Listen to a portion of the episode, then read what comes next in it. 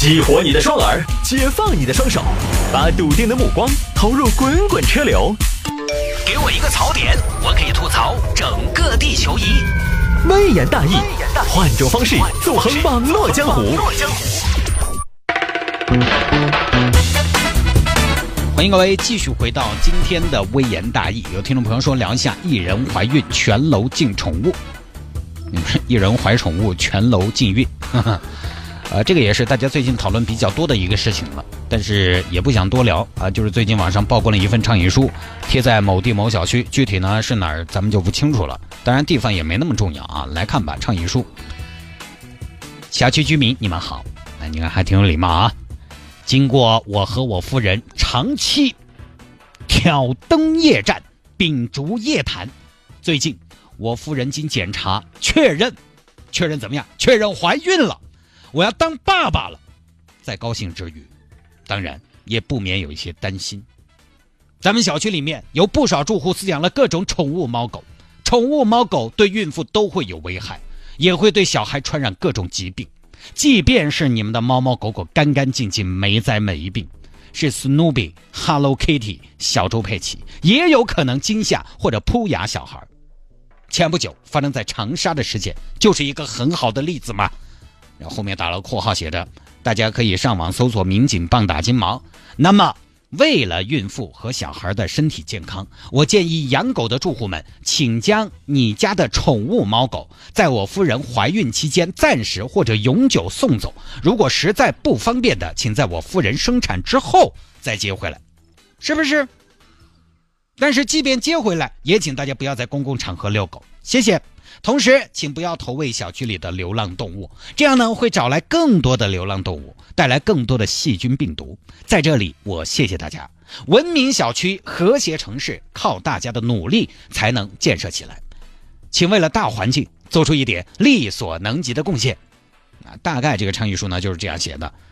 你看看啊，作者其实还挺客气，他写的倡议书，他没写个通知，或者说圣旨，已经比较克制了啊。你看，作者在里面提到了文明小区、和谐城市要大家努力。那怎么样才是文明？怎么样才是和谐？我觉得这个作者应该是曲解了啊，他把全地球都围着他转，理解为文明，理解为和谐。反正大家都顺到我来就对了噻，对不对？啊，是这样挺爽的，但是不是这样的啊？文明和和谐不是这样的。文明的前提就是不影响别人，和谐的基础就是大家各自的合法权利得到保障。恰恰因为你夫人怀孕，小区居民养宠物的权利被影响了，养宠物的权利要被你剥夺了，这恰恰又不文明，也不和谐，还很跋扈嘛。大家知道我们家是不养狗的，我对猫猫狗狗什么的也没有什么太多兴趣，家里边有个。三岁的小朋友，我觉得他，我觉得够了啊！我一个人我自己都照顾不过来，我照顾不过来那么多的宠物。但是我必须要说，人家有养宠物的权利，只要他是按照规章制度办理了合法的手续的，对不对？你这个很嚣张嘛！你夫人是谁呀？国宝啊！国教一五七三呢，完全没有任何的依据。这个逻辑很简单，就好像有一天你跑到了一个吸烟室，然后你说。哎呀，我闻不得烟味儿，所以呢，让大家都不准抽烟了，是一个意思。你在吸烟室，你闻不到闻不得烟味道，你就应该离开吸烟室。吸烟室就是拿来吸烟的呀，对不对？是合理合规的呀。其实我跟你说啊，这种个人和公共的资源的冲突，我也遇到过。其实以前我跑步，我就遇到过类似的这种心态，就是什么呢？跑步的朋友，你知道，慢跑节奏是非常重要的啊。因为一旦你的节奏被打乱了，其实你会很累，会很快就到达极限了。然后呢，我跑绿道，绿道本来又不宽，夏天的晚上绿道上人就很多，你一路的节奏都在变，节奏变化过快就会累得很快。有时候前边一排人，他们横着站着，边买边聊，走得也慢，把绿道占去了一大半。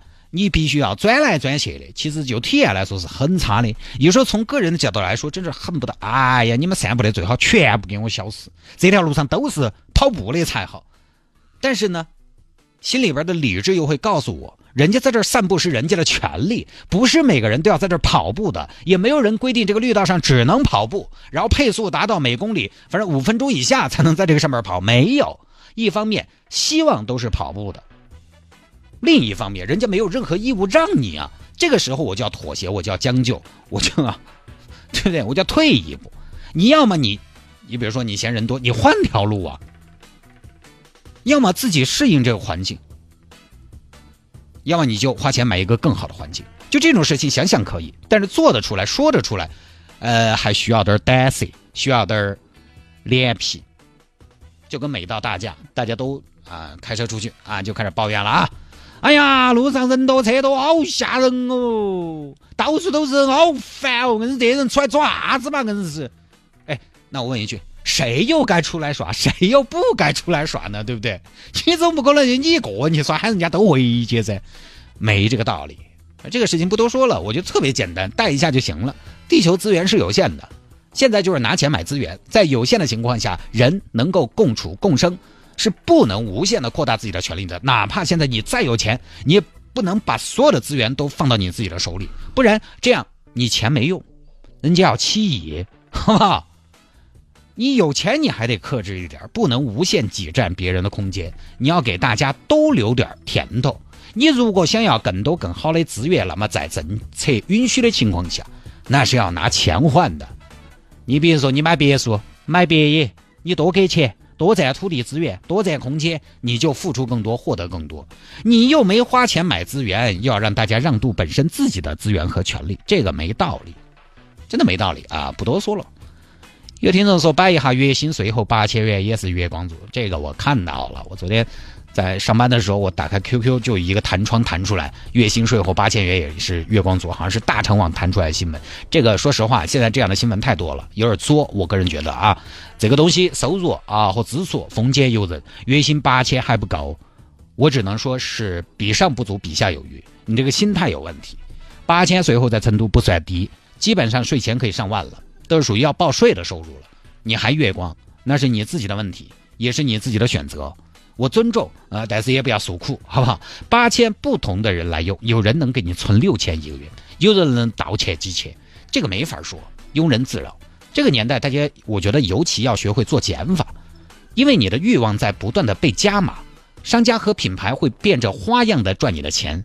他可能把一个产品设计的漂漂亮亮的，讲一个故事讲得天花乱坠的，就跟很多运动品牌设计的联名款一样。哦，我们这是 LV 的一个啥子设计师，然后来给我们设计的联名款。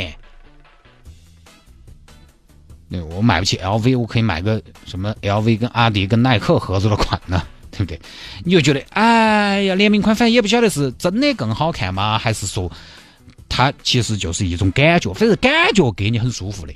就甚至标榜啊，现在标榜是消费是一种政治正确，尤其是年轻人，他年纪轻轻嘛，可能事业上也没什么成绩，呃，家庭家庭也没有，他没有得到社会和家庭的认可，他也找不到自己的价值和位置，又很想要被承认。一种见效相对比较快的方式就是买东西，越年轻现在越敢花钱。我就发现了，我以前才毕业那几年花钱最厉害，结了婚反倒好些了。